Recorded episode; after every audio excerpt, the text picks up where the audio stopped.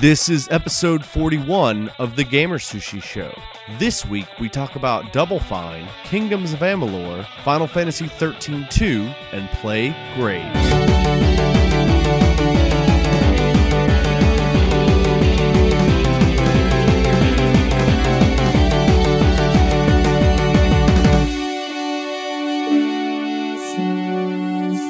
Hi, welcome to the Gamer Sushi Podcast. This is episode 41. I'm Eddie, I'm Jeff. I'm Anthony. And I'm Nick. and we are Mitchless Once again, again. Again. We should just fire him. Yeah, Yeah. we definitely shouldn't pay him anymore. Well, I don't know, you were you were Sans Jeff last week. I mean, yeah. Well, it's I mean, probably I'm on the outs because too. of that that Troy and Abed spoof that Anthony and Mitch did last week. I really Oh. thought Anthony was the stronger, and so we just said, you know, Mitch, just don't come Cool. back. Cool, cool, cool. Cool, cool, cool. Yeah, Jeff, you missed that. You haven't Yeah. heard the podcast yet either, so they did like a little Troy and Abed bit. Nice. I'll have to actually, you know, listen to the content that we produce instead of just sort of ignoring that it ever existed. Do you Yeah, maybe not you listen to the should. podcasts? I do sometimes. Jeff, they're good. I know they're, good. They're good. really I, good. I listen to I, them. I always feel bad that like They're it's aight. always the thing I'm most excited to listen to. All right. I was like, I'm oh, Bill like- Simmons is interviewing Larry Bird. Screw that. I'm listening to the new Gamer Sushi podcast I just recorded last week. myself. Well, I mean, I'm like. I've heard that. I know what they say. Jeff, My- My brother listens to it. that's good. Thanks, What brother. makes me laugh is when I listen to it, like someone will, someone on the podcast will say something, and I'll have the exact same thought that I did when I heard it the first time when it was actually happening live. say it? And, like, yeah, like I'll say I had the same joke in my head or whatever. I guess I'm just not that uh not that varied in my thoughts and responses. I get pretty excited when that happens. Yeah, Do Excited. you? You know what I how mean? excited. If you know what I mean. Your penis? Whoa, Unzip. Jeff, come on. Keep talking. Keep going. Yeah. Keep good. No, continue. Keep going. Don't look at me. What's everyone drinking tonight? I'm having some wine. we can tell. Um, I actually just finished my second. Uh, it's called the Ward Eight and a Half. It has, yeah, well, no, it has Jim Beam and God. cranberry juice and orange juice and lemon juice and some sweet, uh, some simple syrup to sort of counteract the, the the lemon. And the nice thing about it is, if you mix it right, and I put a lot of Beam in it, I couldn't even taste the alcohol. It was it was excellent. I'm very there you go. myself. There you go. Um, uh, for me, the podcast is being brought to you by Redhook's Longhammer IPA, Mm. which is uh, Like bottled IPAs. in uh, Wood what Woodinville, Washington. I thought you were about to say it was bottled in wooden bottles, which I was that was No. below my mind. Woodinville, on Wa- your lip. well, it says it says Woodinville, Washington, Portsmouth, New Hampshire, Portland, Oregon. they can't bottle it in that many places. yeah, let's just say Portland since it's like Portland is the cool place. Yeah. Yeah, yeah, yeah.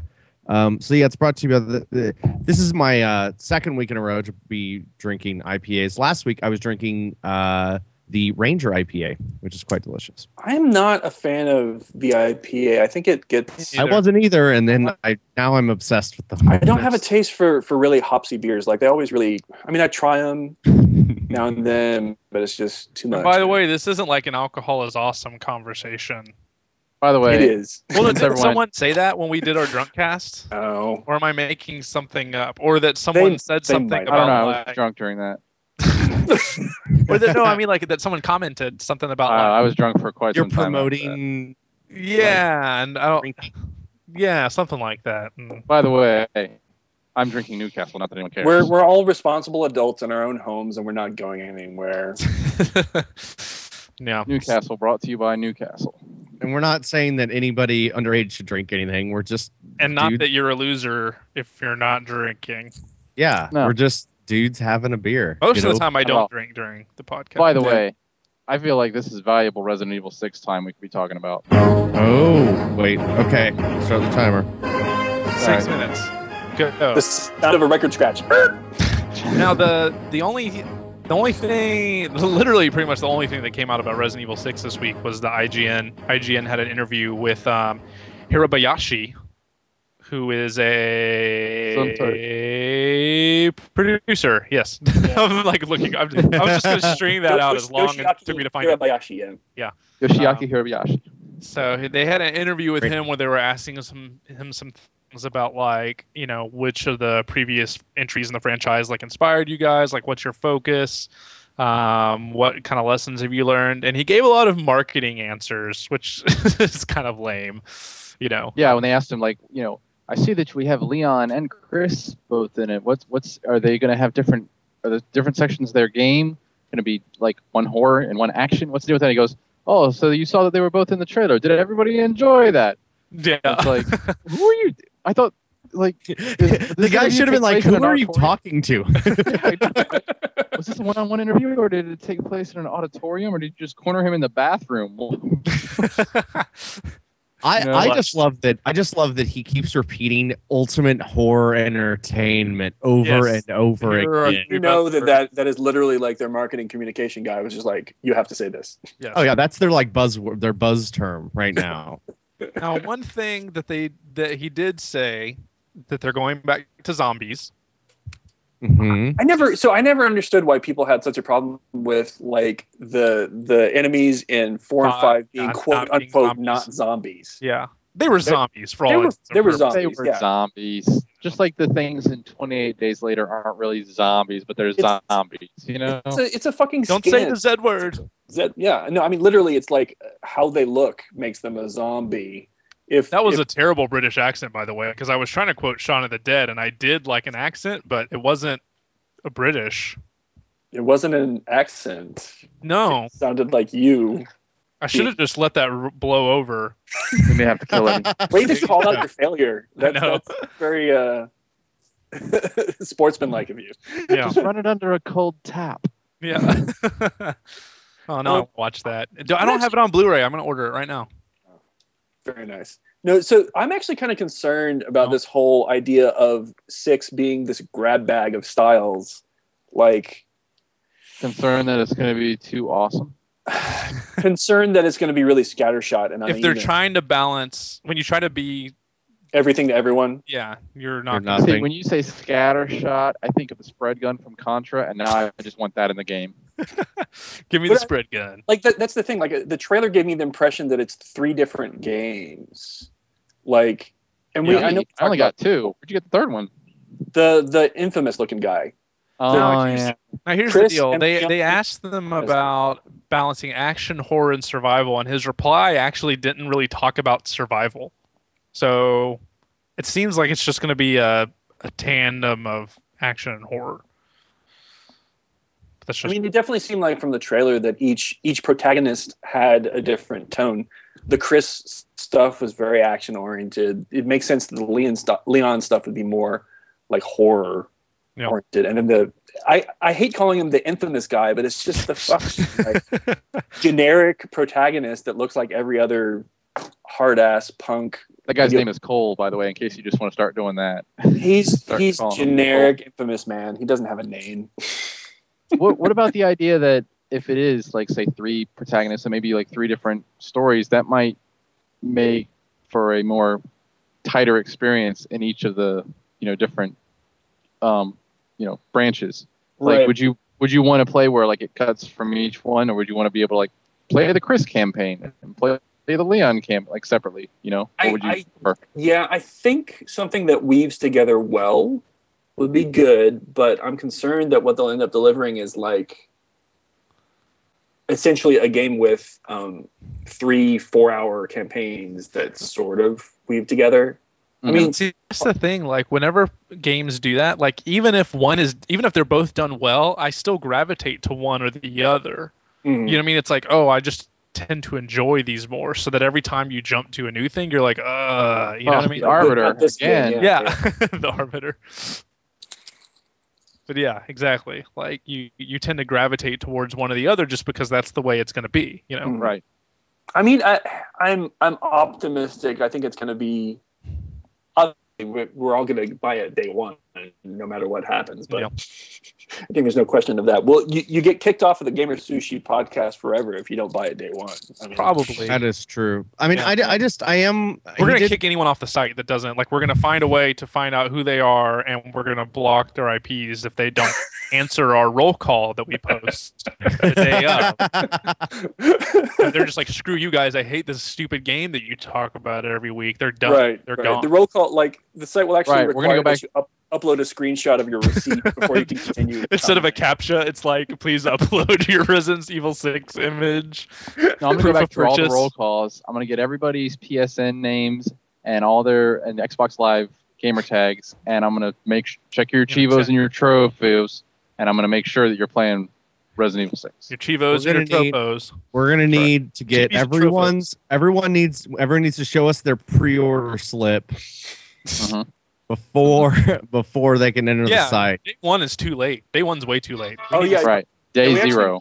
we actually need to start culling them before. Like it's like you know, That's it, guys. That's it. Time's up. Time's up. Six minutes.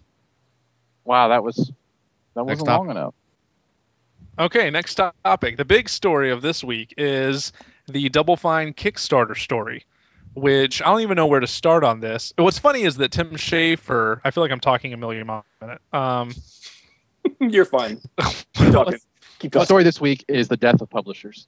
well, what's funny is that Tim Schafer's been been in kind of the news twice this week. One is because someone was talking to him about what would it take to make Psychonauts 2 happen, and he said it would take millions of dollars. And the under the like kind of the undertone going on there was that like nobody wants to publish this thing, so it would just take millions of dollars. And then Notch tweeted at him how many He's like- millions? Yeah. He's like, let's do this. Yeah. Um, and what's funny is that after the Double Fine, um, after the Kickstarter thing went live, Notch tweeted today. He said, "I picked the worst week to propose this idea to Tim Schafer." It's like because I got totally upstaged by this Kickstarter ca- campaign. Um, because it was like the day before or the day after, I mean, that the Kickstarter pa- campaign went up. So anyway, that happened, and then yeah, the the day after, Tim Schafer posted this video in a Kickstarter campaign where Double Fine was saying that they want to make a PC point and click like adventure game, and they were asking for four hundred thousand dollars in in donations to Kickstarter, and you know your pledge of fifteen dollars or more gets you the game, all that By stuff. March 13th. Yeah, by March 13th, they were hoping to raise $400,000, and they raised $1 million in 24 hours. and they They're- are now at one million one hundred forty-three 1.142, thousand. Yeah. God. They're they're at like three times what they needed. And 29,000 backers, or is it up to 30,000? Yeah, hold on, let me look. 30,000 backers. Yep. $1.1 million. It, it's insane. It's totally insane. And I guess there's a million angles we can come at this from, but 100% funded in eight hours. yes. So my my question is, do we know if this is like is this the highest like overfunded ratio to goal that Kickstarter has ever had? Because Well, it's it's the highest funded, I think, and it's Yeah. the most It's the backers. fast, yeah, it's Yeah, the, the fastest. fastest. I don't know if it's the most overfunded because you never know. There might have been something that was like, I need like 12 bucks, and somebody. they got like 80. Yeah, like a hundred. Yeah. And no, no, when they got like a thousand, because that would have been like way, way too much money. yeah, yeah. No, Yeah. it just makes me think like, is this a, is this also like a big deal for Kickstarter as far as so. like Oh yeah. Well, think so. Kickstarter's getting a lot of press for this because it like in every single Yeah, this will headline, help them like out too. double fine Kickstarter, double fine Mm. Kickstarter. You know, Yeah. like Well, breaking- okay. To, yeah, to be fair, I'm looking at the front page, and there's this other thing called the Order of the Stick that was a thousand percent funded. So yeah, it was that was a comic strip where the guy was trying to it was like unpublished strips and he was trying to get the money to put out a new book um, he he asked for fifty seven. Yeah, he asked for fifty seven thousand dollars and got six hundred thousand dollars. which is crazy Now you, you said there were thirty thousand donors. yeah 30,000 backers Uh, And if guy you look on, at- uh, Gamasutra today in the comment section about the story asked if you know he was like if all the you know this begs the question if all these people are coming out of the woodworks then how come Psychonauts didn't sell that much originally because there's only thirty thousand people. Thirty thousand people is this is probably everybody Yeah, ever not bought that many. Psychonauts right here. Yeah. and that's the thing that me and jeff were actually talking about we were precasting sorry that they're, stop precasting. they're You know probably not going to make that. a ton of profit on this because everyone that wants this game is probably pledging money um, so they're probably not going to make a lot of profit on it. You know what I mean? Like nobody's actually going to buy it. Like it's just Yeah, the people that that are backing it. are yeah are going to get it. Now they might. uh, Some people probably will buy it when it comes because some people just don't want to buy. it. You know what I mean? Like they don't want to give money, or, or they might wait, or they'll still miss the boat and hear about it later. Or some yeah, people or they'll they'll hear might about just it. buy it just to They'll give more money to it. They'll you know. randomly see it on Steam. Yeah. Mhm. I feel like some people probably donated too that have no intention of playing it. yeah. You know, and so the thing is like the way it works in like the traditional publishing sense is that a publisher puts up the money it's like a book publisher it's like hmm. anything.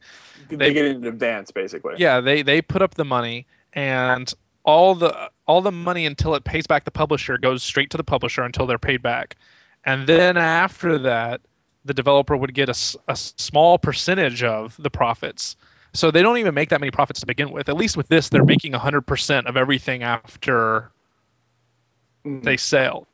You know that they sell. I just said that with a Right. weird sale. Sale. I said it like my mom. You yeah, yeah. I I got the Yeah. impression though that like they want to expand the Yes. effort. Like so, the more money they make, the more effort they're going to put into it. Yes. So it's not going to be that like they're only going to do four four hundred thousand dollars worth of effort. Is that they're going to do however much it makes worth of effort, and Well, so you get that much more game and well, which Yeah, is well, exactly. cool. Like on Yeah. Twitter, I I made a thing about how, and I want to talk about this in a minute, but that um, I'll let you talk in a second, Nick. I'm sorry. that it's okay. the thing that's one of the coolest things to me, and on Twitter I said the best thing, but that's because I was limited for characters and I just needed to communicate that I was excited. Um, and then our friend Mark, you know, kind of made fun of me for it.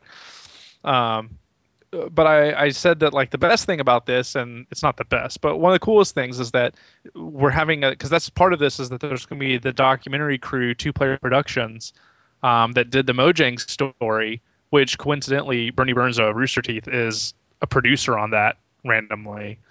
Um, but they are that they're documenting this every step of the way. Like we're actually going to get really cool behind the scenes videos, whereas most behind the scenes videos we get during game production are just like marketing spiels, Mhm, like right. inter- like marketing videos dressed up as game developer interviews. and the, these the the intent will be informational rather Yeah. than sell- Sales. selling the game. Right. It's I want to like- be in the room while they're coming up with the ideas for these concepts and everything. Because all the marketing stuff is, you know, like now that the concept of the game is, uh, is Yeah. fleshed out, they go into pre-production. I'm like, really? Like just like that? yeah. You know. So, so so I wrote that the meat of it. the coolest thing, but um, obviously I didn't mean it was the coolest thing, but it's just one of the okay. You're covered. things. we got you. um, but but anyway, he he tweeted at me. He's like, "Well, that's not the coolest thing." And then what I tweeted back was like, "Well, this is a low budget game that they're making." Um, or it was supposed to be because a four hundred thousand dollar game Yeah. is a low budget target. So Mhm. I was worried that people were expecting too much because it was a four hundred thousand dollar game. Like at a four hundred thousand dollar game, like I that they probably weren't going to get a very long experience. You know what I mean? Like right right. or something that was super polished or whatever. You know, like just something that was like short and sweet but kind of fun. No, now honestly, adventure, adventure games are never that long in Well, the yeah. first place. But now they're getting the budget, like because he said it takes two to three million dollars to make like you know one of their normal titles like Costume Quest or Stack. You know, like and now they're getting that. So who knows what this will turn into? Stacked had about uh, maybe f- between four and six hours of playtime, I Yeah. want to say. And I actually played the DLC too. So yeah, I'm just trying to think like that. That's about the that's about right for most adventure games. Like honestly, like most Yeah. classic adventure games, like uh, the Monkey Island stuff, you can beat in like an hour and a half if Yeah. you really know what's going on. It's just that if you don't know what the fuck is going on, then you're screwed. So So Nick, I interrupted you a long time ago. No, it's okay. Uh, a couple things I want to say is that actually one of the best behind the scenes stuff I've ever seen was for uh, the game uh, Warhammer Online. It actually had like real behind the scenes stuff. Like it was just a dude with a camera that was following people around. And it's like would just sit at the desk with them while they like designed a character, or like the guy that did the soundtrack like wrote it on a laptop in the passenger seat as he drove to work for an hour and a awesome. half each day because he because he was he commuted three hours a day. oh shit. So he just wrote, and then he would unplug his laptop, plug it into the computer. That's so awesome. and so like the, it was actually like some of the coolest behind the scenes stuff. And I think we're gonna see like that stuff, but like higher production value than that was, because that was just like you could tell that was just like a dude with a Yeah. handy cam, or But another thing, I think that- Bungie does pretty good, pretty good job at some of their behind the scenes. Yeah, I- yeah, they do. I mean, they keep like- a, they keep a veil of secrecy on, but it's not Yes. marketing speak. It's Right, I think yeah, they do yeah, a good job with their video content. but something that uh, that's uh, that's awesome, I think, is that with all this all this money that they're getting now, it's kind of like the whole idea of like, you know, now we can make the game we wanted to make, but like everything can be better. Like imagine making a passion project. And it's like, oh man, if we just had time and money, we can make it really, really good. Like And then and then you get they're getting that. 300%. Yeah, yeah, they're gonna get that. They're gonna get too much to make something that they just want to make because they love it. Like that. How fucking cool is that? Who gets to do that? Like so awesome. it's gonna be so cool. And like how they're talking about like you know this soundtrack is gonna get to be better now because they're gonna be able to have a better soundtrack guy, or he's gonna be able to spend more time on it, or the whole thing. Like, oh, well, we really want to do a Mac and an iOS version. Well, I think that's a for sure now Yeah. at this point. Like, and by the way, I bet that iOS version is going to sell like crazy, and they're going to make a lot of money there. But um, I don't know. I just, I just, I'm really excited for, really excited for them. One thing I wanted to bring up is, I know a lot of people are starting to talk about like, is this an industry changer? That's How do you guys feel about Yeah. that? Yeah, like, I well, what I was asked, and it kind of goes into the same thing. Do you think any other company could have gotten this kind of reaction? Like that's what. they have the like name, a- literally, they they have 1.1 million dollars because Tim Schafer Yes. name is there- attached. he's got to like a, a cache of goodwill. Well, that's Uh, what I was talking to Jeff about earlier when we were precasting. That it doesn't. I don't think it changes the industry for everyone. It changes the game for people that are in similar situations, companies Right. that are similar size and have personalities and talent that people love, and and like you said, like a a dec- decades of goodwill. story. Yeah, and a built-in fan base. Like you know, it's just It's like kind of when how, Radiohead did their Yes. did their or, yeah, or or Trent Reznor with Yes, Nine Inch exactly. Nails stuff like that. That sold really well. Because not when you- everyone like uh, some some random developer that nobody knows can just go on here and do the same thing. Mm. You know what I mean? Like they just can't. Well, I funded one uh, this game called Kentucky Route Zero, like a little tiny thing, and that sounds awesome. it's well, it's an adventure game. It's it's it's the title is Kentucky Route Zero, a magic realist adventure game. Okay, okay. And they had a $6,500 goal and it got $8,500. But it looks like a fantastic game. It's just, you know, little tiny shop that nobody has heard of. Right. Part of me wonders if Kickstarter was around when we were doing like Leap World, would people have actually given money? We would have gotten like $10. I think. Well, they wouldn't because our, all our fans were 11. I don't think they Well, they're all how much older now? How yeah, they're all. Yeah, well, see, now they could do it. Now they could now, get money. Yeah. But who knows where they all are now? They're just scattered. Watch out. You get this out there, and people who want you to make another season, they'll start a Kickstarter fund for you. there was hey, if they give enough. I mean, it would have to be a lot. Here's the thing: I think there was a window of time when you guys could have pull, pulled off a Kickstarter. I totally think there was, but it, it just. It was right at the, the tail end yeah.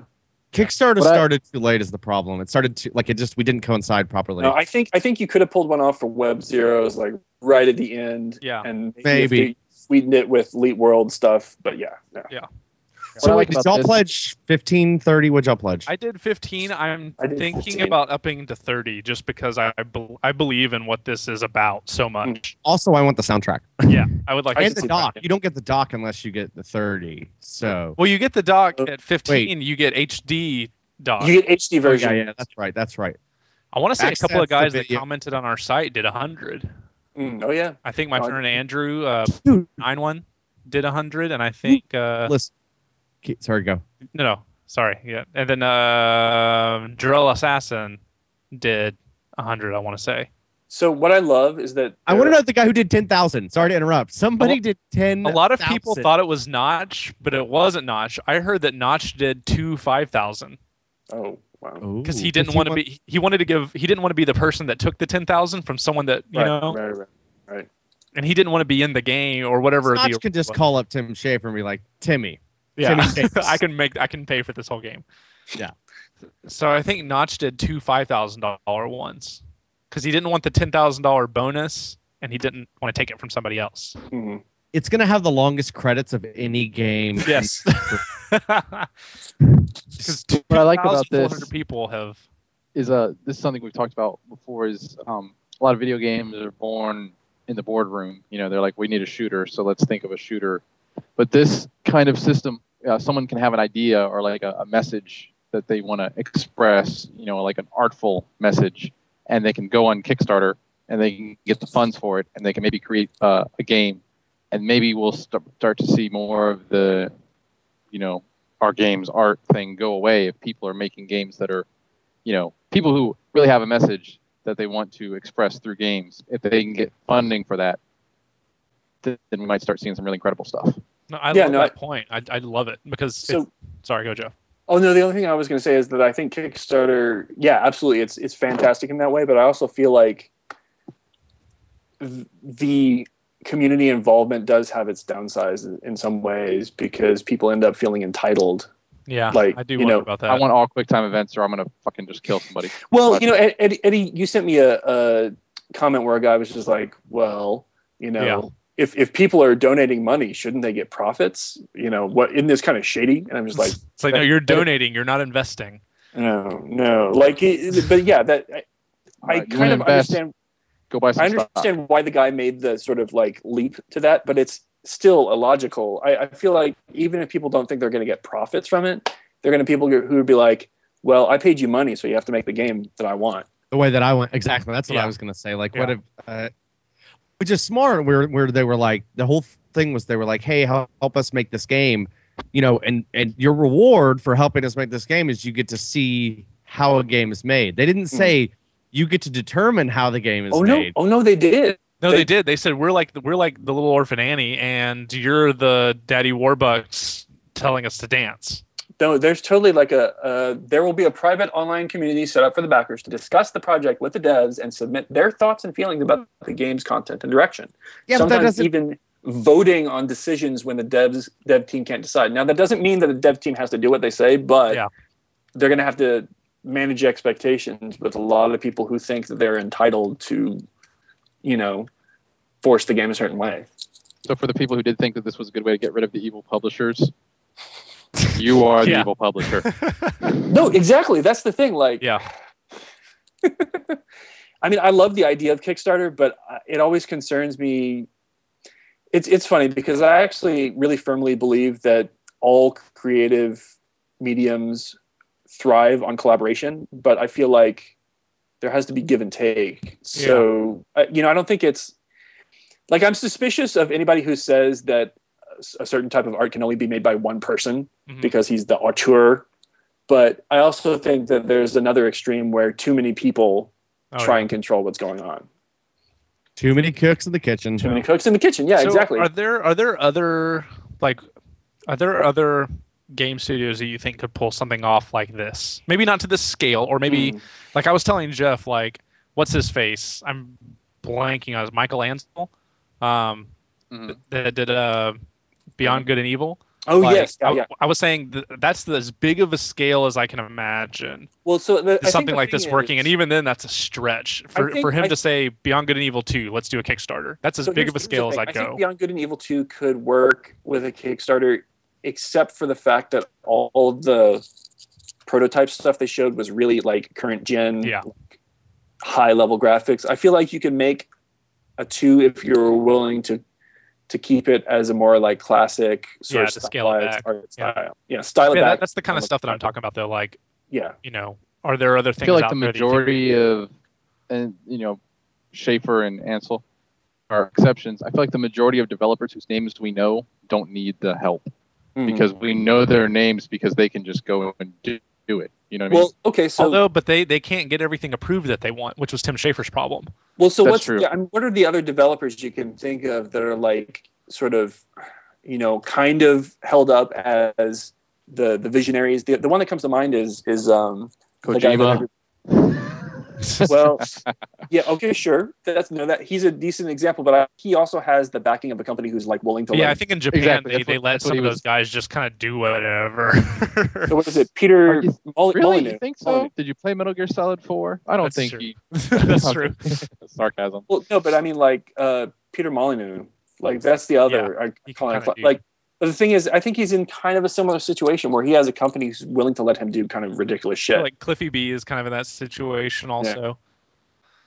But does Yeah, Cliffy probably- B have you know? Do they have any games that are like too artistic for their mainstream stuff? You know, like I don't know if they do. Their now their new game that they're doing after Gears of War looks more like a tower defense, which is interesting hmm. um, because it's a major departure for what they do. I could go for that. Although it's, it's tower defense, so it's kind of hopping on a on a trend anyway, so it's Sure. not really a risk. Well, no, I'm trying to think like okay, As I'm concerned. there, there's a certain level. I think basically any developer that made an interesting uh, downloadable tile, like uh, the devs that made Limbo, or yeah, they could do something like this. you know, I'm trying Oh, to think you what else was you got like. David Jaffe. David, yeah, he actually could probably maybe do something like this. Um, any of the guys that that were involved. I would donate for Super Shadow Complex. Oh God, yeah. I Yeah. would donate all of the money I have. No, I told Jeff like if, the- if, if like- Michel Ancel did a thing for Beyond Good and Evil 2, I'd give it like 50 bucks in a heartbeat. Like, Nice. Wasn't the the guy who did Oddworld? Isn't he like having some wanting to make more Oddworld games but can't get the funding for it? That that might. Dude, something. Oddworld would be awesome. Uh, fuck, when was the last Oddworld? I guess there was one on Stranger's Xbox. Wrath. Xbox. Well, yeah, there's an H- HD re-release that just came out, Stranger's think Wrath, which was a good Yeah. game actually. Yeah, I, I- I feel like a lot of the, the cases are going to be like classic devs that sort of are out of fashion with the industry. Yeah. Yeah. You know, like that's the Yeah, that's the yeah. most likely person who's going to be able to come up with something like that. That's the interesting thing about Double Fine is that they're they've sort of got this classic reputation, but they've been sticking around, sort of being more mainstream for the last however long. You know, like they they've got this this rep from what they did 15, 20 years ago, but they've Well, actually I mean, that- sustaining That, well, that wasn't actually even Double Fine. That was just Tim Schafer Tim Yeah. Schafer, but that's Tim the thing. Schafer I at mean, Tim LucasArts, Schafer yeah. with Lucas good LucasArts, reputation. right? And uh and Ron Gilbert, right? Yeah. He was the other. Ron Ron Gilbert is the Tales of Monkey Island. Right? Yeah. Like the, the pretty much creator of the genre. Mhm. Yeah, But, and, he, uh, and he works at Double Fine too. Yeah. Well, what's funny is on their uh, on their site because they actually stop, um, they actually stop the donations at, um, ten thousand, but you can do, you can do more, Mhm. and they have them listed on their site at fifteen thousand. Dinner with Tim Schafer and key members of the dev team at twenty thousand. Dinner and bowling with Tim Schafer and key members of the dev team. Uh, Thirty thousand. Picture of Ron Gilbert smiling. Thirty-five thousand. Undoctored picture of Ron Gilbert smiling. That cracked me up when I read it earlier. Let me ask you this, because I read this interesting article on 1UP about from a guy who was having um, qualms about this. He loves the idea, but as a journalist, he feels he should not donate, and he feels any journalists that do donate should disclose if they have to review the game or even preview the game. Uh, what do you guys think about that? I, think I agree. maybe- If you're, I think if you're disclose reviewing, for review. I think yeah, I don't know. I saw a lot of people kind of raising questions about that earlier today, and I was like, eh. I think if a game journalist really wants to like support it, I think that's awesome. But how is that different from Journalists buying are a game? fans too. Yeah, because journalists will buy games also. You know, like I they might we- pre-order. Like. Any games that we reviewed, like except for Castlevania, we paid for. So yeah, you know, I mean, how well, is that? but, but like as And that guys, I paid for. No, I, I agree with you. That I don't necessarily think journalists. I don't think journalists necessarily need to disclose it if they're not reviewing it. But this is not just paying for a game. This is funding the development of a game. Like we, we've just been talking about that. So just to say all of a sudden, well, they're just paying for it. That's not exactly true, though. Yeah. That's that's the point of what we've been. Well, been- I still, been I, making. you're right. It's it's there. It's different, but I still feel like if if like if someone pre-orders a game, like if a hmm. game if a game dev like pre-orders a game, they're excited about enough, excited enough about it that it's like I really can't wait to play this. I'm super excited about it. I feel like there's still something similar in that excitement that might preclude them from Right, and like I said, like a I fair said, I mean, review. unless they're reviewing it, I don't feel the need Yeah. for them to disclose what they do. I mean, I don't need them to tell me who they donated money to in terms of presidential presidential candidates. So yeah, I, I Yeah. don't know. I, I don't unless unless it lands on one guy's desk, he needs to say, "I did donate money to this." Yeah. Yeah. Here's my. I don't this like I, I could see that like the person who donates and is super involved in the forums and is just like this is what you need to do and uh, gives all kinds of feedback. Yeah, that's where it edges into questionable. But like, I don't necessarily like with me. I, I'm going to donate to it and I'm probably going to forget about it. Yeah, yeah. Until October 2012. It's- yeah. and I don't feel like you know if I'm a reviewer That's eight months that game- away. yeah, I know, but still, like, I, I'll from that have to monitor. perspective, I don't see a, a, a conflict of interest of, of like throwing down 15 bucks and saying, all right, eight months from now, there's going to be a game that I'll play. You know, like how is that a conflict of interest necessarily? Like, Well, I just you know if we're going to I think I, I think there's a pot- no. I think you're right. There's the potential for a gray area, but I think it's I think well, I well the reason I'm mentioning is because game journalists want to, I guess, eventually have credibility and maybe hold themselves up to the standard of mainstream press. you know, they And don't. To do that, they need to act like it and it's not just We're talking God, about oh my God, game you know what I mean? journalist Anthony.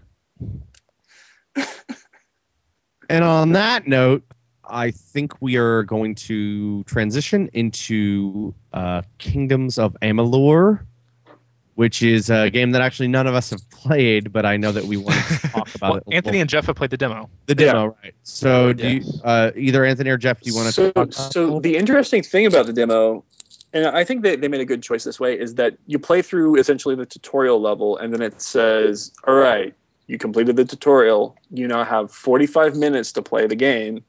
And while you're in conversation the, the timer is paused. While like if you turn on the pause screen it's it's not counting down. So i actually played it for two and a half maybe three hours last Oh, night. wow. yeah. Dang. So it's a It's kind of pretty a cool thing to do, yeah. no, it's a pretty good demo, man. They like they do what they can to give you an idea. I mean, obviously you don't play anything really super epic, but if you play through the whole demo, you're gonna get a decent chunk of of, of playing playtime in. I, I ran into like free game, free game. no, I ran into like three different. You know, I I definitely had a bunch of like quests pop up that was like, ooh, I need to do that, and then that, and then oh look, that guy wants me to help him, and that kind of stuff. So it was fun. Um, it Yeah, when, I, when you when you leave the tutorial cave, Mhm. all I saw was just a bunch of guys with exclamation points all over their heads. It's just like everywhere. So just tons of quests. tutorial cave. What cave are you talking about? Because I didn't go to a cave. Oh, what? uh, The the area where you leave when you you learn all the stuff after you feed, fight the orc. Cave, oh, oh the, the tower, the tower. Yeah, whatever. Okay. Yeah, was that tower? Okay. I, Oh, I I played think it about was- two weeks ago, so I don't remember. Oh yeah, I don't know. I was confused because I was like, what cave? No, it was it was like either a tower or some kind of like big Yeah, building. it felt like a cavern. Like a, you, I thought you started Yeah. underground or something like that. Yeah, it's something like that. Anyway, so I know what you're talking about now. Anyway, I confused. um, it reminded me kind of of Fable, but not with all the extra Terribleness. terribleness. all the, the, the, the stuff that makes it like a, a world. You know, like like a, you know, oh, you can have a village here and a family, and you know, yeah, I mean, it's well, none I of don't know. I don't know. Maybe that kind of stuff happens later, but No, I it think you doesn't. just I, I think you think just slice dudes. Okay, good. Well, so it, it I say it reminds it's me of Fable, Fable. meets World of Warcraft. The play style reminded me of Fable because it's the it's that action RPG Yeah, where yeah. it's very much like you see the monsters, you just go hit them with your sword and and get that done. Uh, Get that done. and the uh, the art style is kind of stylized, sort of. I, I know people criticize it because it's not realistic enough.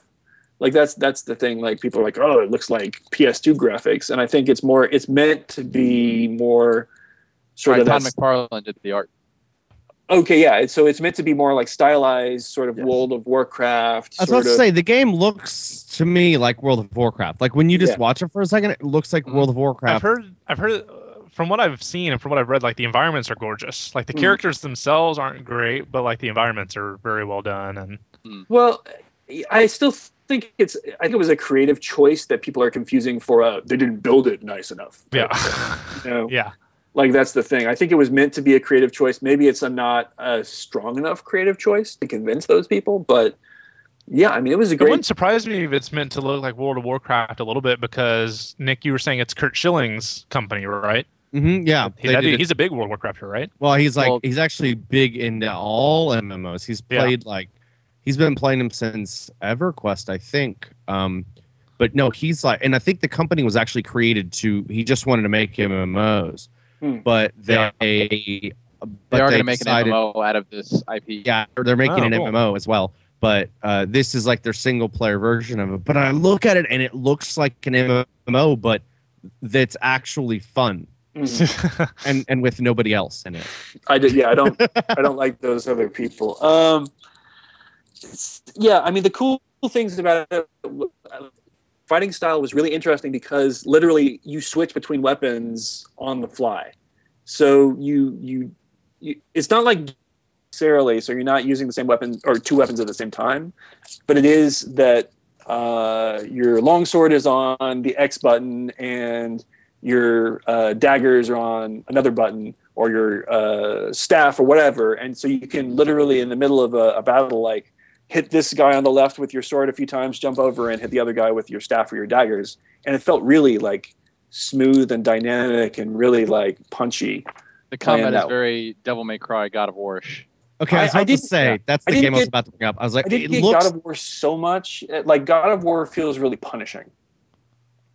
You know what I mean? I just mean in like Right. Well, I'm, I'm talking like, about the the, The com- the combos way- and everything? yeah, the changing of the weapons and like where if you like hit the button like da da da, it does a different combo than if you do it like da da da. You know what I mean? Yeah, and the, the thing is about the, the, demo is it doesn't really get very deep into like the combo play style. But yeah, it's like, like I played it enough that I was able to get a move where if you cast a spell three times really quickly, it does extra damage, or if you um, slash your sword and then pause and then slash again, it does a different move. So yeah, Right, you yeah, experience a little bit of the moves that way, but I didn't necessarily feel it was so. I, I don't know. It didn't remind me of God of War, but it might just have been tonally. It wasn't at all similar, more than I'm talking mechanically. Yeah. Yeah, I mean, I feel like God of War really emphasizes the combos really quickly. Like you need to to play with combos to survive in God of War. You can't just like button mash and, and live in that game.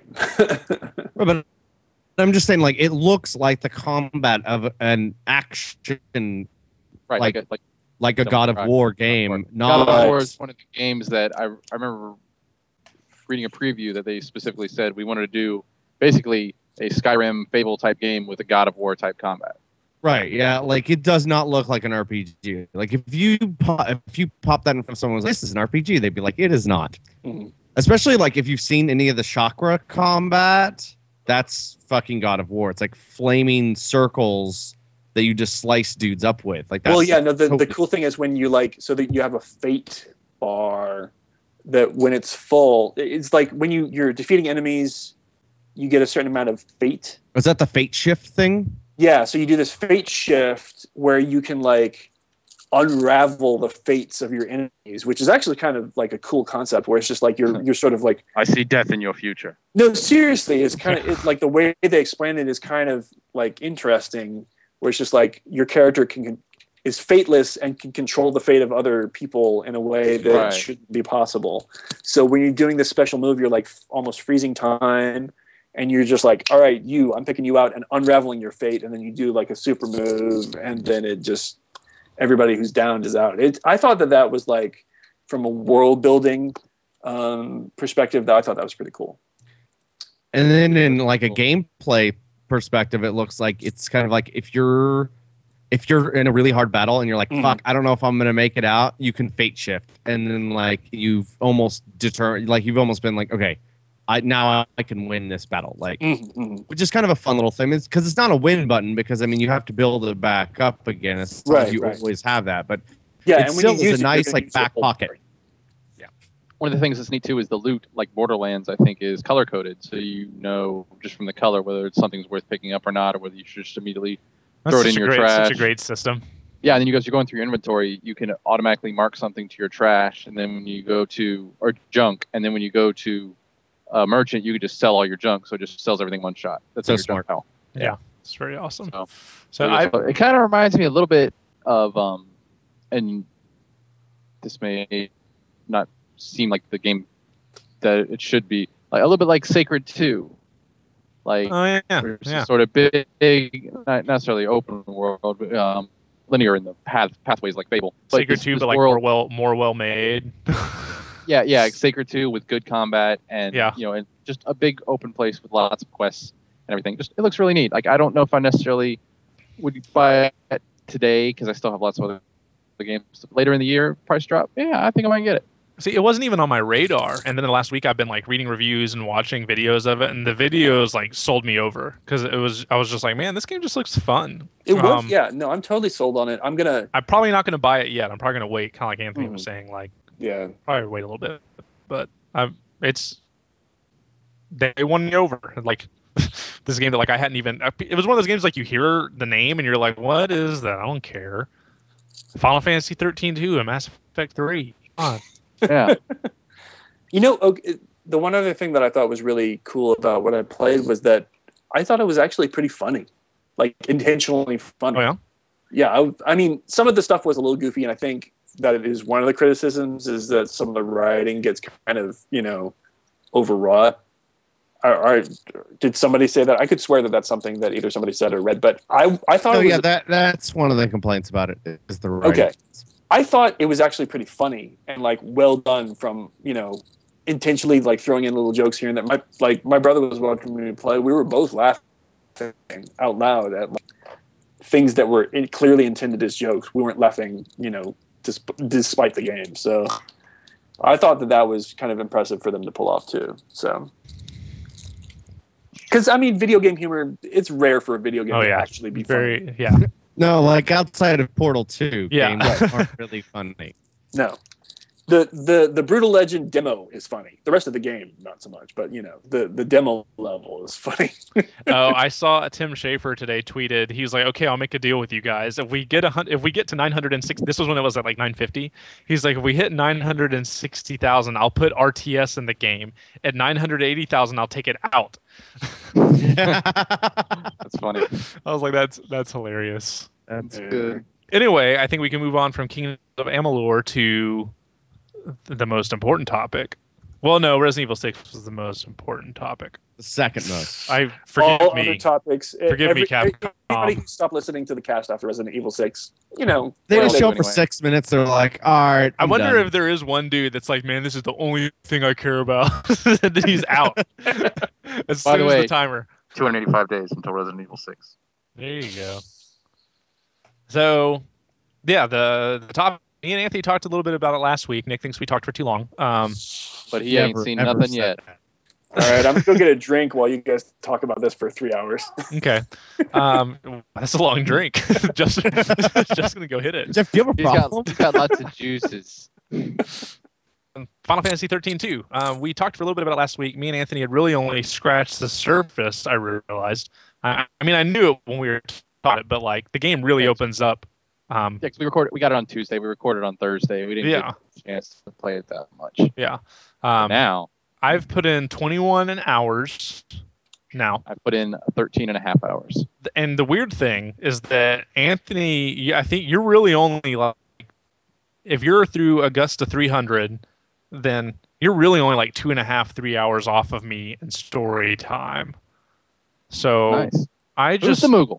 I just grinded like crazy. Like I don't know, like I don't, I, I don't even remember grinding too long. I just grinded to get it. There were three monsters at three separate points in the game that I was grinding, and I just, I, I if I'd gotten the monsters immediately, I wouldn't have grinded. But I ended up having to grind for like a full hour to get one of these guys, and so now I'm just overpowered. Like I don't, just I don't know what I did, but I've maxed out nearly every class for both characters nice. Now. So the, the one thing that Evan was saying about it was that he felt like it was really easy to get overpowered. yeah, like I'm, yeah, I, I'm I think so. I'm like like I just fought a boss, and it's I a think boss it's- where you fight three variations of the same. It's a very it's a classic square boss. You fight Mm. you know three variations of the same boss. The first two I like bowled over like it was nothing. Like didn't need to switch paradigm just to heal, like at all. Like, I Just, just relentless assault all the way. yeah. Then the third one I had to heal a little bit, and that was only because I was reckless. You're like, I got this. I'm done. Um, but yeah, before we get too caught up in talking kind of like real specifics or whatever um, about that kind of thing, um, I kind of want to do like a little broad stroke at the game. So the thing about um, Final Fantasy 13 too, because I think when we had done the last podcast, I was I had maybe time traveled once, and I had speculated that like instead of a world map, you have a time travel map, and that's pretty much the way it's kind of borne out um, over the course of the game. But it's it's pretty cool because you you move from time to time, um, and then it, there's as there's certain points where you create new timelines. It's very Back to the Future. You create new timelines, and then you can hop back back and forth between timelines Mhm. and see different things as they're happening. But what's really cool is that you can get these time reversal things where you can go and reverse time at a timeline you visited and then redo things, Hmm. which is pretty right, cool. like there there's a, a boss in the first area where you you do this you, you find this device that severely weakens the boss, allowing you to beat it. If you come back later on when your party's much stronger, you can choose to beat it without using that device and see if you can beat it when it's at full strength, and then something different will happen. You know, that's just like the most basic example that I know of right now. yeah. Um, I haven't played as far as these, so I'm sure there's some other Evan things. was also saying that it's just really nice that you can literally just pause, save anywhere, jump Yes. out of whatever time Yes. you're in, and God, go to a different so time. huge. Well, and it's Well, so it- it it's cool yeah, because like- like if there's like something random that you're like, what what was awesome for me is like what I hate in RPGs like you'll get a new ability right, and it's like a new ability that lets you get to a new area, Mm-hmm. and you're like, oh crap, and so like what adds a lot of hours to RPGs for me is that I will go oh, the back Yeah, and I will backtrack through everything to which get is there. can be such a pain in the ass Yeah. sometimes. here you can immediately hop like you can be like oh crap i just got this new ability Th- there's one ability in particular where you can throw your weapon in the game is a moogle mm-hmm. and you can at one point you learn to throw it which i feel guilty every time i throw it because because he starts no he starts crying Oh, when no. you He's like, you- Kupo! yeah he starts like wig like wriggling and he's like no and i'm like oh my god i feel so terrible that i'm throwing you No, but then you throw him and he finds an item and he's like, "Who's the Moogle?" yeah You know, he's all happy about it, like it was all me. Yeah, I'm like, make up your mind, you little asshole. But um, I no, so you get that ability, and then I immediately stopped the game, saved it, jumped to a timeline where I remembered I remembered all the things that I couldn't reach, and I immediately went back to them, and it dumps you into the spot where you left that timeline. exactly. Right, and time as soon- freezes like, when you leave. Yeah. Yeah. it goes both ways. So like if you if so you're you in can jump tunnel- into a timeline and get like four things, then hop right back to where you were in like ten minutes. Yeah, not Yeah. have to and not have to do any walking. Like Evan was saying, he's on the last level. It's- You know, stuff's hard there. He can jump out, do something else, and be You can stu- you can jump out, grind, and then come back if you Mhm. want to. and be in Yeah. the exact place you were standing before, which is Yeah, not kind have of to fight your revolutionary. it all again. Oh, it's so revolutionary. Like I was like, this is brilliant. Like it's such a cool mecha- and it and it's not just like a a game like cheat. Like it actually it's a mechanic that actually makes sense in the story. Mhm. Right, yeah. And there was one, uh, I think it was in the Bresha Ruins. I was talking to this guy, and he's like, "Oh, there's this flower here. I'd really like to get my niece, but it only grows when it's snowing. Uh, it's it's not snowing now, so obviously I can't have it." So I jumped into, went back to the hub, uh, went to this time of this in the same region when the time is different and it's snowing. Got the flower, went right back. Boom, quest done. Two minutes. While talking to him. Yeah. While yeah, it great. it just so happens I have this flower. Yeah, exactly. So it was just little things like that. I love playing with the, the timeline and stuff like that. There's It's, one uh, and I hope this isn't too spoiler for you, Anthony. It'll be Um, fine. It, Remember, the story is just about to start going off the rails for me. So yeah, the, there's there's one boss that you fight that the boss is is an AI, right? An AI that's out that has managed to pull itself outside of time. And the AI because uh, remember I said you fight a boss 3 times in a row? The AI it's because the AI is outside of time, it sees that you beat it and then it goes back and makes itself stronger and then you fight it again immediately that's great. it's such a cool and you do it like three or four times in a row because the AI is just you know And that So- makes more sense than Sephiroth just being like, okay, Exactly. you beat me up for a lot, so now I'm even It's- stronger. yeah so it's the AI is actually jumping back into the past and making itself stronger after seeing how you beat it and it makes itself strong in the past so that when you fight it it's stronger and then it resets and you fight it again I was like this is so cool That is That's neat. awesome. So, so this may be premature to ask, but are you guys feeling a possible rating for it yet, or should we not talk about that? Whoa, whoa, whoa, Jeff. Whoa. I love that that's Nick's first entry into the conversation Jeff, I will tell you this: I always have a rating in mind, and then I write my- my review, and the rating and usually then, yeah. changes. Should we not talk about that? Should we table that for later? I will say, I think it's a great game. I think it's the best Japanese RPG game I've played in years. Mhm. Um, like it's I, it's shocking to me how much I'm enjoying it. Like I haven't been this addicted to it. Like I'm trying to think of the last few JRPGs I've played, and most It of is them better It is better than 13. Oh, it's way better. And like that's the thing, like it's it's highlighting just not how bad 13 was, but how insufficient it was. Right. And every review has stated that it's better than 13. And Yeah. every review rates it lower than 13. Figure that shit out. So so maybe we should just save that for you know the actual review that I'm sure will be coming soon. So Yeah. I'm just I'm I really am loving it. It it it's got all the things that 13 was missing. Like it's just got there's tons of side quests, there's lots of exploration, there's a ton of content when the game's over. Which at Mhm. first I thought I was telling Anthony just the other day I didn't think I was gonna mess with it, but like now I kind of think I, I will mess with some of it. Maybe not all of it, but there's just so much post game content. Um, more than I most that's where a Final Fantasy the- games allow. You know, I think that's where a lot of the challenge will Yes. lie. Like right now, you're sort of breezing through the game, and I think a lot of these post game um, things you can fight are going to be what makes. I think the game it's, a lot it's tougher. something like two or three of the best swords you can't even get until you've beaten the game. Right. So there's multiple things you can do to add on. Um, I just I love the mechanics, and we haven't even talked about the monster thing yet, which I want to touch Oh, God, on real it's, quick. Po- it's Pokemon HD. It's so good. Yeah, it's it's Pokemon meets Final Fantasy because in the in Final Fantasy 13, and Nick, you've played it.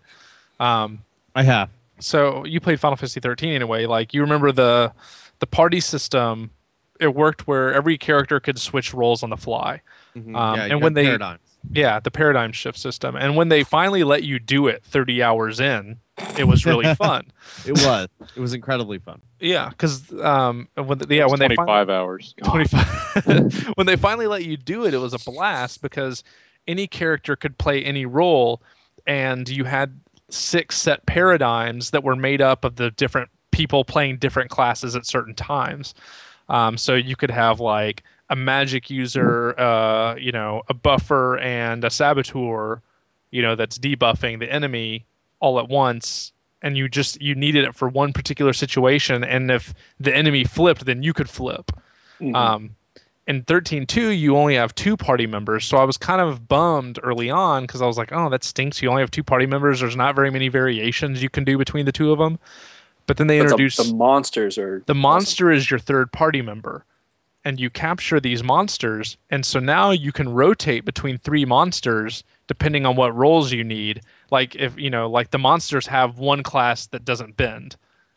And so you have three monsters in a pack, and then you can swap the monsters in and out um, as you need it. And so now all of a sudden there's this side game of collecting monsters and leveling up your monsters to have a really awesome third party member. It's Right, yeah, and you totally get your- Pokemon. You, Yeah. you get your you get your monsters, and then you can level them up, and then you can feed them to other monsters to make that other monster learn abilities that perhaps it would not learn. Yes. That's awesome. which is very Yeah. cool. Um, Yeah, like, maybe this this Ravager doesn't ever learn the fire spell, but this monster did. You feed it to that one, boom, fire spell. because every monster has different skill trees, even if they're the same class, they have different skill trees, and so like, but then they also have passive abilities, like some like of them resistance to lightning and Yeah, like, or, like, hit points or magic. strength plus ten, like. But yeah, there was one that had just HP plus twenty five percent, and my medic was really weak, my medic monster. So I just had him eat that monster so that he could get more HP. Because I was like, you just keep dying, you stupid Cait Sith medic monster. Oh, the Cait Sith one sucks. Yeah. um, I already fed him to Flanitor. Yeah. so that's the thing is that like I've now chained several like I, you have a monster that you stick with, and as soon as you find a better one for that class, you just feed the one you've been using to them. Um, And see, what's nice too is the materials that the monsters drop that you use. They're called components that you use to, to make them stronger. They're not rare. Yeah, they're not They're at all. They, they get dropped in almost every single battle. so you're um, actually so still you're making You're your free to experiment. Yeah, and you don't was, feel that, like that was the other fucking thing Evan was saying was that like it seems like the stuff you need to level up just sort of falls out of the, out of the sky. The only reason you wouldn't be leveled up enough in a battle is if you forget to go in Yes. and level everything up. And Right, one- yeah, no, Jeff. There was one. There was one uh, monster I was looking for because it was like an awesome sentinel, and it took me about an hour to finally get him. And by the time I got him, I had actually acquired enough components that I maxed him out immediately. So, it, and I was like, that was amazing. I had 99 of the things I needed to max him out, and it was great. hilarious. So that was one thing that I didn't like about 13. Maybe they swung too far the other way in this one, but I'd rather have it this way than the other way. And 13, you you were locked in and you could screw up your the way you leveled um, your character's weapons early in the game. Yeah. Yeah, it Because was of the way the, Didn't the you do that, Eddie? I, I- yeah I screwed up. I totally Yeah. screwed up my the way my character leveling. Oh yeah, because you didn't, didn't know you understand had to do the thing, and then after you do the thing, then you do the other thing. I don't Oh, remember exactly what it was, but What, what, was, is yeah. what is it that you have to do? Because It was I may like you- still play you- 13 at some point. Well, you dropped the you got these components and you leveled up your weapons um, through using these components, Mhm. and they were there was this formula. That yeah there was a kinda had to formula yeah there was a formula for the way it worked and they were kind of rare some of the ones that would drop i mean they weren't super rare but like there was a limited amount of them in the game Like you had to go to certain enemies to get them. yeah you had to go to certain enemies and like one uh, there were You had to do it in a certain order. You yeah there were to- there were two Yeah. thing there were two components and now we're being very vague but there were two it was we needlessly forget. complex. Yeah. Uh, well, it's because there were two components, and one would boost the other, and you had to do one, and then you had to do the other. And I just started throwing them all in whatever order because they never really explained it. Um, And I realized that about halfway through the game, and I had kind of screwed myself on the weapons. So basically, you're saying They- is that you know they forced you I- to do it early on, and Mm. then if you had screwed it, that was it. So basically, what you're saying is, whenever I finally get around to playing 13 two years later, uh, I need to read up on how to level up. yes, on how to do the weapons. Yeah. Buying a strategy guide would not hurt you. Yeah. I'm not going to buy anything. Reading a GameFAQs. then- Yes. Paying for strategy guides is for suckers. so Well, I buy every suckers in the single Final Fantasy strategy guide, so Uh, you're a Call me sucker. a sucker. so, you know. I'm a fanboy. I like to know everything about the game after I beat it. Yeah. Well, I actually I think a strategy guide in 13.2 would actually be pretty useful because I of the, eyeing because of, well, because of the edition one on monsters.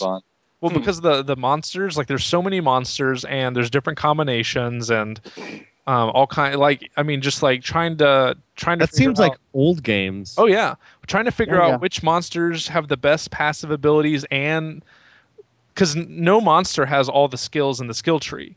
So you need to collect multiple monsters in a certain class if you want a final monster that has, you know, if you need if you want a, a medic monster that has Cure, Curasa, and Curaga and Raise and Raise two, like you need to have gone through two or three other monsters to get one monster that So has. you're all. saying it's important to capture all of them. yes, got to Right, catch gotta them catch all. 'em all. So you got oh.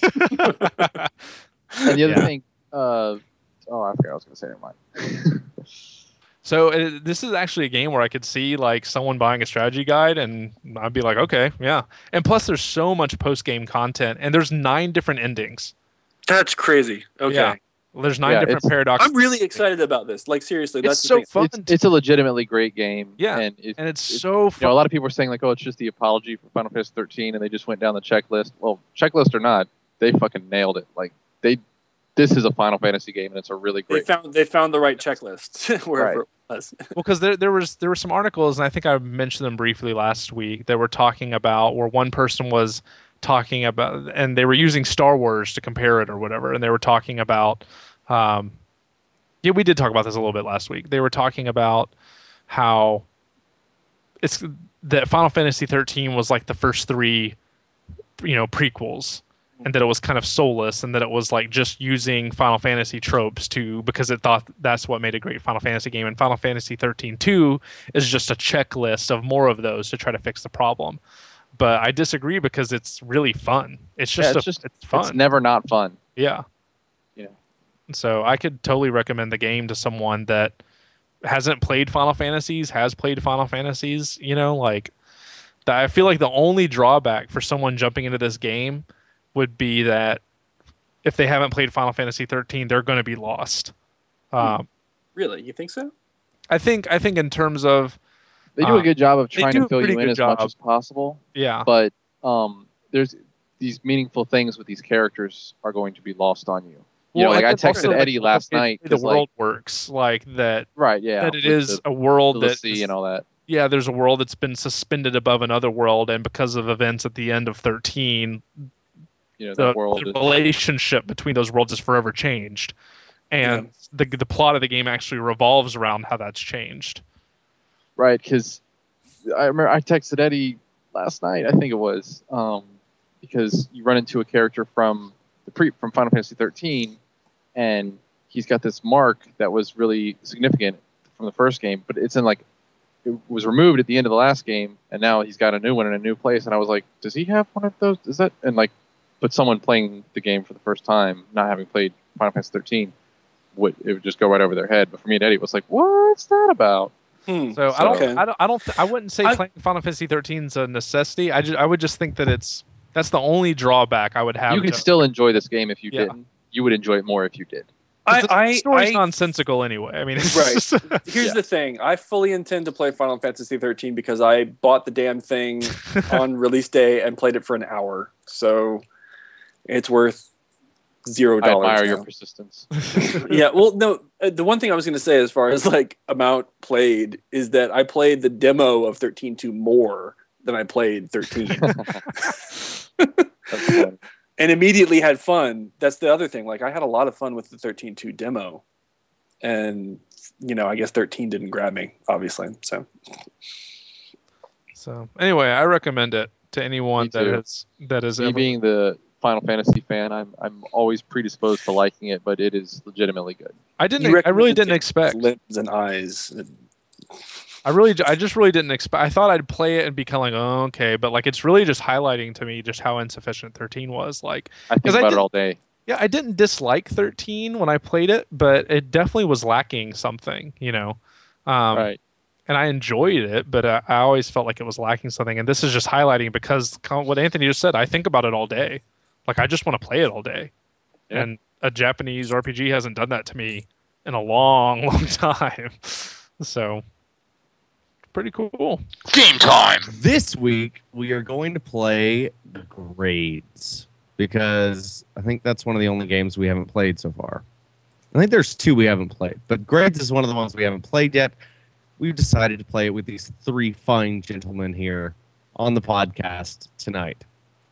So uh, I guess Oh, yay. Okay. We're cheering. so I, I think we should just hop hop right into it. Um, the first story is uh, about Activision and Hasbro. And this was on computer and video games. I'm sure it was uh, a few other places, but that's the link I have.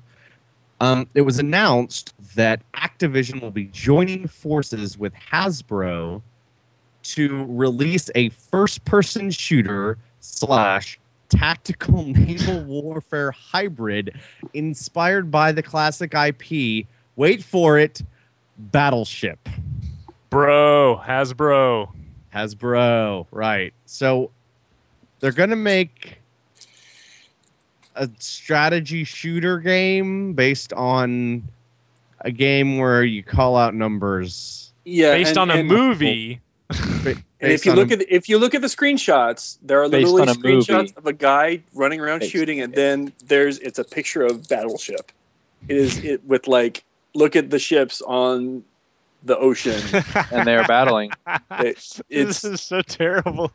Okay, Ah. I'm getting into that. Whoa, okay. Let us grade it.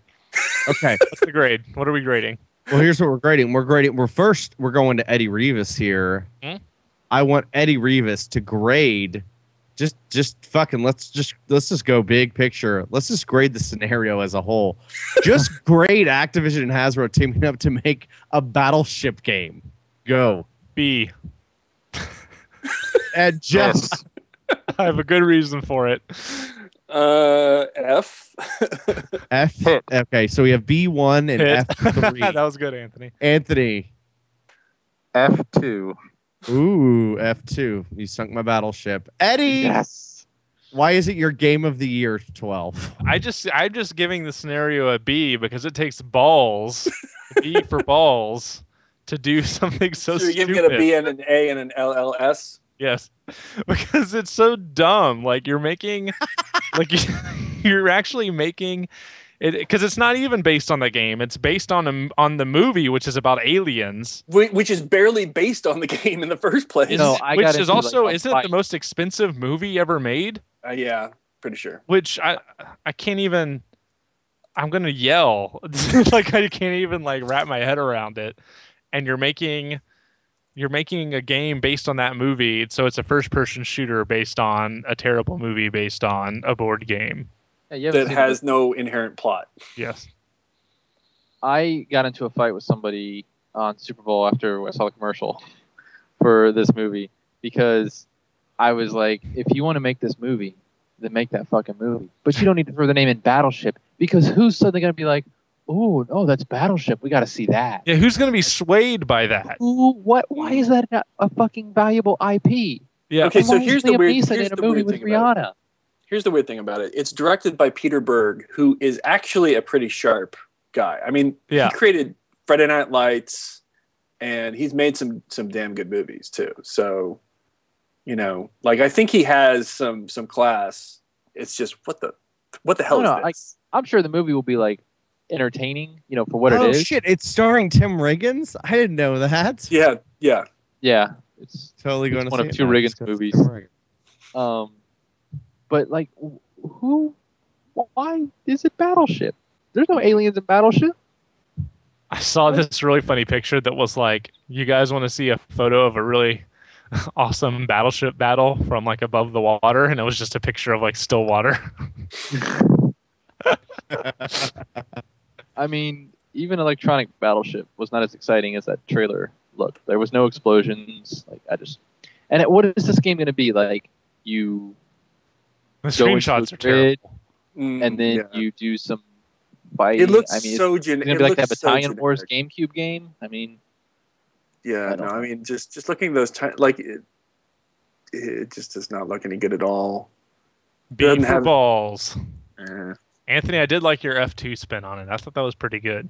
I Thank thought you. Nick should have gone for you on that because of that. Because I just had a stupid no, I wanted to hear what you had to say more. B for balls. Too. Is really yeah, all I, I, had. thought that you had a real reason, not just.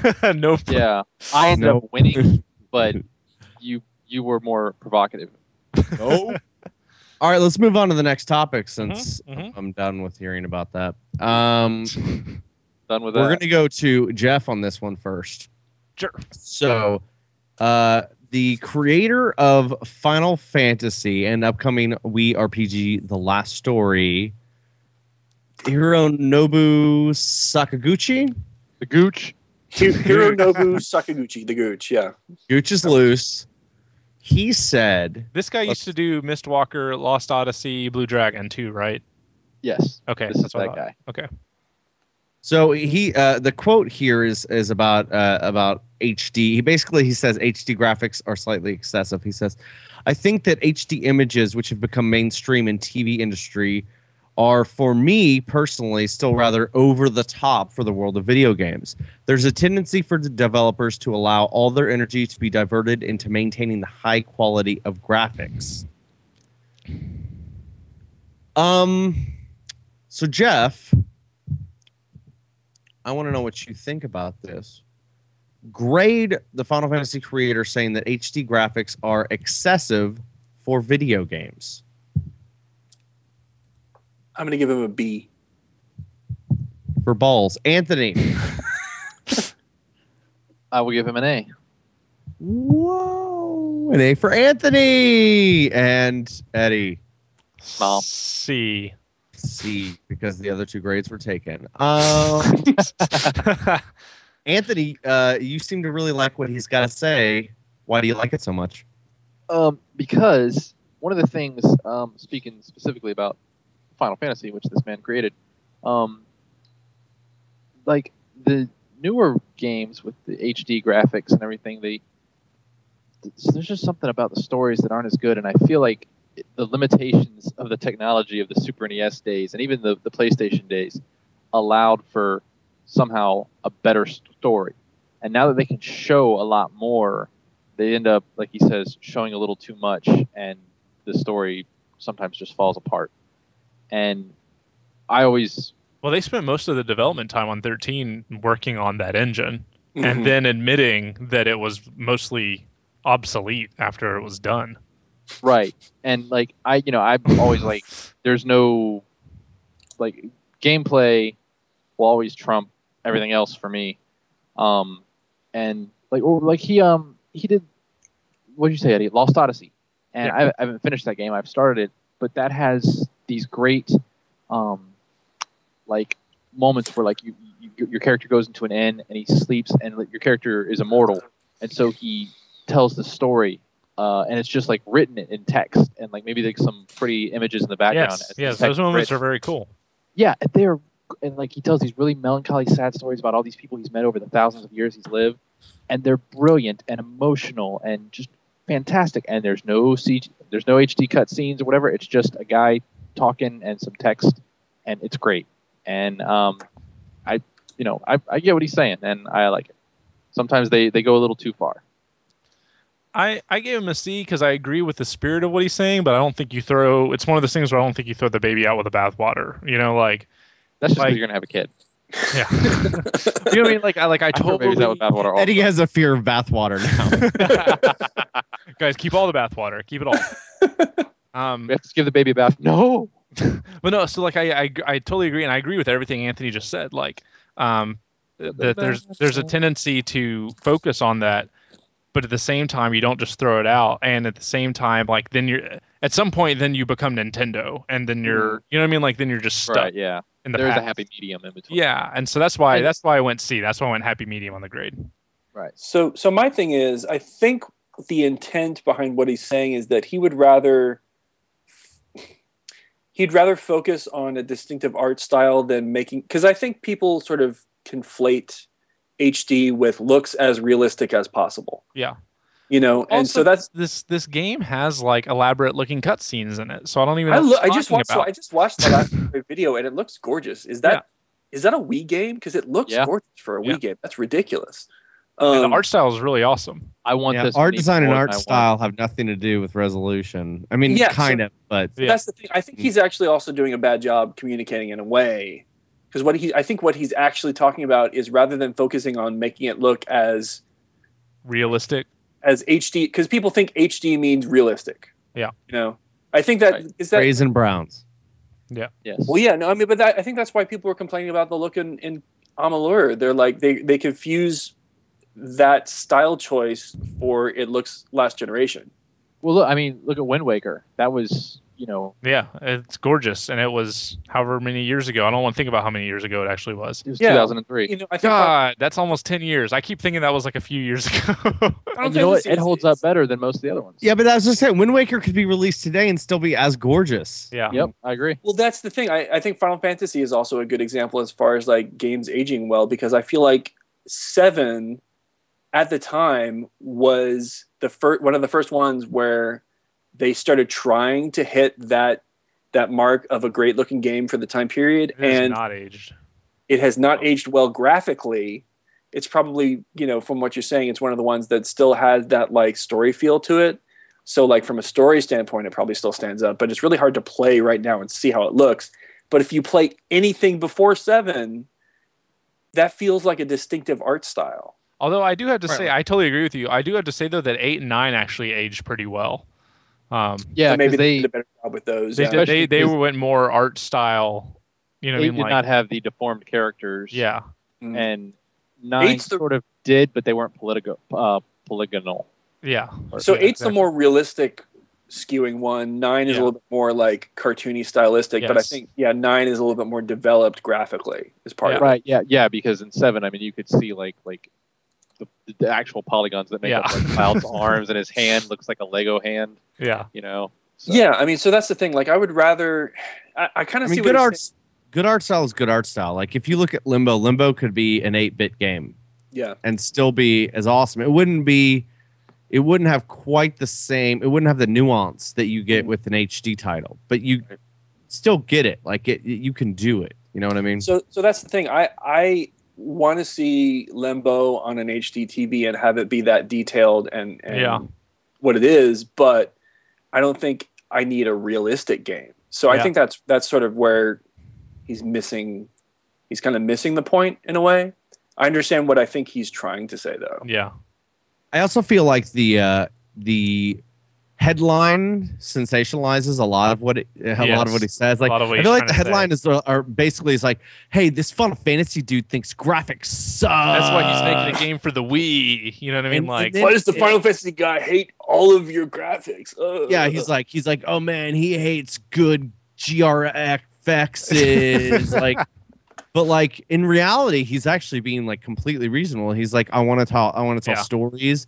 I think that sometimes people get caught up in making graphics look too realistic, et cetera, et cetera. I'm like, Oh well, what he said is totally fucking Yeah. reasonable. Like, kind Yeah. kind of related, but kind of not. Also, Final Fantasy 13 2, one thing that I like that they do a lot is that most of the game's cutscenes are done in In- game. in engine. yeah, Right, whereas yeah. in 13 they were a lot of them were done pre-rendered. Yeah. So I well, watched all of them since seven were done pre-rendered. Well, no, but even then, like 13 2, I mean, 13 2 is one disc on the 360. 13 was three or two. But yeah, 13 2 managed to be fit and much less disc, partly because like it didn't do that. the graphics look look fine, so they they just did them in game, which I appreciate. hmm Well, so I completely lost my train of thought. Oh, I was watching uh, my brother play the final dungeon, and it is really cool designed. Like I love the Mm. level design there. It is so gorgeous to to, see. to there. Yeah, it's really it was really exciting to see. Speaking of, also another real quick back to Final Fantasy 13 too. The the music is I, I really like it. I, I thought early in, earlier in the game the music was kind of off and all over the place, but I really like it now. But also the dungeon design in the game, it's not like like in 13 you just went through these random dungeons and then went to a place and then you went through another random dungeon. Here, and that's actually a problem with a lot of JRPGs. So you know what I mean? Like you're kind of going through all these random whatever, but here it's like every area and dungeon makes sense, Mhm. you know, and I like the way they're designed. The last topic of the day, we're going to start off with Anthony here, is about EA and Battlefield and all of their other fun properties. Um, it came out on Kotaku, and uh, basically what they discussed is that EA thinks that the um, military first-person shooter genre is uh, big enough to have multiple experiences. So uh, the the quote here uh, by Kotaku, not by them, but by Kotaku says EA may be ready to bring Medal of Honor to center stage again this year, but they're also trying to keep Battlefield 3 relevant. So essentially, what it's and talking Bad about, Company and bat, yeah, exactly. And was about to Battlefield Heroes. Exactly. So like they're talking about more Battlefield, more Bad Company, more Medal of Honor, and and more Battlefield Heroes. So they're going a little the little gun crazy, little military gun crazy. Uh, so Anthony, we're going to go to you first. Anthony, grade EA's battle plan to release more military shooters. Well, it'll probably make them a lot of money, uh, uh, just a grade. but it'll piss me off a lot. So, F. Ooh, this is Mr. Call of Duty here. Eddie, B. Jeff. D. Hmm. Hmm. I don't know. Eddie. Eddie. I kind of want to go to Anthony, even though I went to him last time. Anthony, why are you so sad? because it's not just that they're like, okay, well, we're gonna, you know, like continue to support Battlefield 3. That's fine. You know, you expect it. They got the DLC and everything. They put a lot of uh, money into it. and Everything. It's that they're like, hey, you remember that one that we did that not everybody really cared for too much, but it's kind of just like kind of average. We're gonna shit that one out again at you. And also Battlefield or Bad Company, um, Battle or Heroes or whatever, um, which was acclaimed, but you think would go away since they are they have Battlefield back now, you know, you know, a numbered entry. You think they would let that go? No, no. You know what? We're gonna we're gonna crap that one out at you too. I just it's just it's too much. It's too much for the genre. It's definitely too much for one company because it's not like it's not like these games are gonna be the only military shooters we're getting this year. That's just from one fucking company. Like it's gonna be even worse from everybody else. And oh, Activision announced there will be a Call of Duty game this year. Breaking news. um, so Do they even need to announce those anymore? I mean, come on. I know that's what IGN made like a joke about, like its headline, like "Oh, shock!" I'm like, "Yeah, but you still wrote a fucking story about it." Um, you know, so it's just I know, like I really love Call of Duty, but this is also um, the first Call of Duty game that I'm kind of like, okay, you know what, enough. Like, let's just take a break. They're Tony Hawk in it. They are Tony Hawking. Are they going to come out Oh, with man. a Eddie, go. I Oh, Why are you super excited? I gave it a B for business because I think That's that not how it's- this game works. Okay, we're gonna have to play a different game. I there should be a new game where it's like Eddie gets to say a letter and, and try to make a funny joke. But that's not this game. because it's a good business decision for them. It's going to make them a lot of money. I don't like it at all, and it makes me very sad because for a few years there, we thought that EA was going to be the company that maybe Mirror's they had Edge, yeah. changed things and they had kind of pulled Dead out. Space and, Yeah, uh, they were doing Dead Space and Mirror's Edge, and then they picked up BioWare and all this stuff, and and and now like as much as I don't want to be I don't want to be one of those people that's like oh EA's ruining BioWare Mass Effect 3 but we're we are seeing a little bit of kind of like jumping towards the commercial I don't think it's going to ruin Mass Effect 3 but we are seeing that you know and I'm guessing some of that pressure comes from EA um I don't know. I'm just guessing. But Well- you know what I mean? Like and so we're seeing all this stuff and it's like that they were they were the company that was act, like I thought they were going to be a little bit different. And remember we talked one time on the podcast even about John Riccitiello that he seemed like a gamer, like a CEO that was a gamer, and he knew a lot about games and was very knowledgeable. yeah, and then I remember on the on the video cast we talked about how they were gonna invest in multiple new IPs Yeah. every year. Yeah. So to hear them talking about like this many military shooters and going all out, I'm kind of like, uh, no, but it's good for business. So Jeff, So my thing is, this is the genre that I don't really play other than Call of Duty, and really that's only because Modern Warfare surprised me so much with how great it was that I was willing to be like, all right, I'll give these military shooters that are like the, I don't know, they feel like the most generic video game out there in a way. Ah, so D, D feels like the the you know it's it's not F I hate it it's not C I think it's you know decent it's sort of like eh. it's it's a, a wait, C for decent. Do you know the alphabet, Jeff? I I'm grading Jeff, keep, Jeff, keep talking. Yeah, ignore the troll who doesn't know how to play the game. Your um, D doesn't stand for anything, Jeff. I think Jeff doesn't well I mean stand uh, this game. I guess I could have made up like a Face fake doesn't rating stand for anything. if if I, if my name was Eddie I would have made up a fake rating for I don't care but uh I. Whoa. See, anyone can play this game. You're not that special, Eddie. I'm pretty Sorry, Jeff. Please continue. Yeah, I mean that's the thing. Like, I'm not going to play any of these games. Like, what what was it? Like another Battlefield game, and then ten other things that I'm not going to play. Maybe I'll check out the Call of Duty because I was, you know, pleasantly surprised with Modern Warfare Three. But that's not that's not who we're talking about, is it? No, No, Nope. That's Activision. we're talking Yeah. about EA, and if if if I could just interject something, sort sort of on topic, kind of not. Um, ever since EA and BioWare have, you know, partnered up or is owned, no, they they Electronic Arts owns BioWare. BioWare hmm. now consists of BioWare Edmonton, BioWare Austin, BioWare Mythic, BioWare Montreal, BioWare Ireland, and BioWare San Francisco. They are just taking the name BioWare, shoving it onto all these different companies It's like because Ubisoft. it's it's like because now it's like brand recognition. I think Bioware should just change its name to Bioware Bioware so we know which one is the real one. like- Bioware, Bioware. like like seriously, fuck EA. Like I was trying to like kind of rooting for them against Activision. They're dicks. Like they're just as bad. I don't. Ugh. Like Yeah, you kind of Especially wish after they'd that- give it back. especially after that that oh we're gonna release the we're gonna show you a trailer for the new Bioware game and it's fucking Command and Conquer Generals or something like that. Whatever. Screw So you're, you're you you think they're going to dilute the brand basically, and, and it's not going to. I think they already have. I Well, mean, yeah, well, So- it's like with Irrational Games became 2K Boston and 2K Marin and 2K Your Mhm. Mom's House and all this stuff. But then they gave it, eventually they gave it back to him, and they were like, you know what, you can be Irrational Games again and you can make Bioshock Infinite, which is going to be the greatest game humanity's ever seen. So, this is yes. true.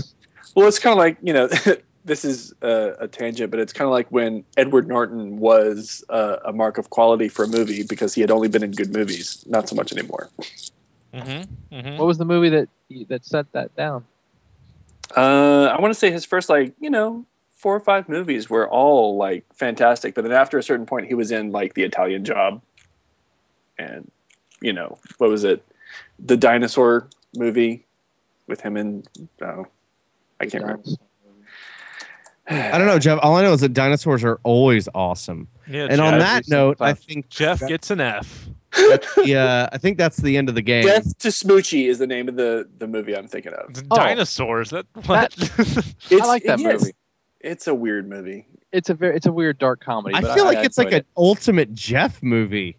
That is yeah, like I'm surprised that's- you don't like that.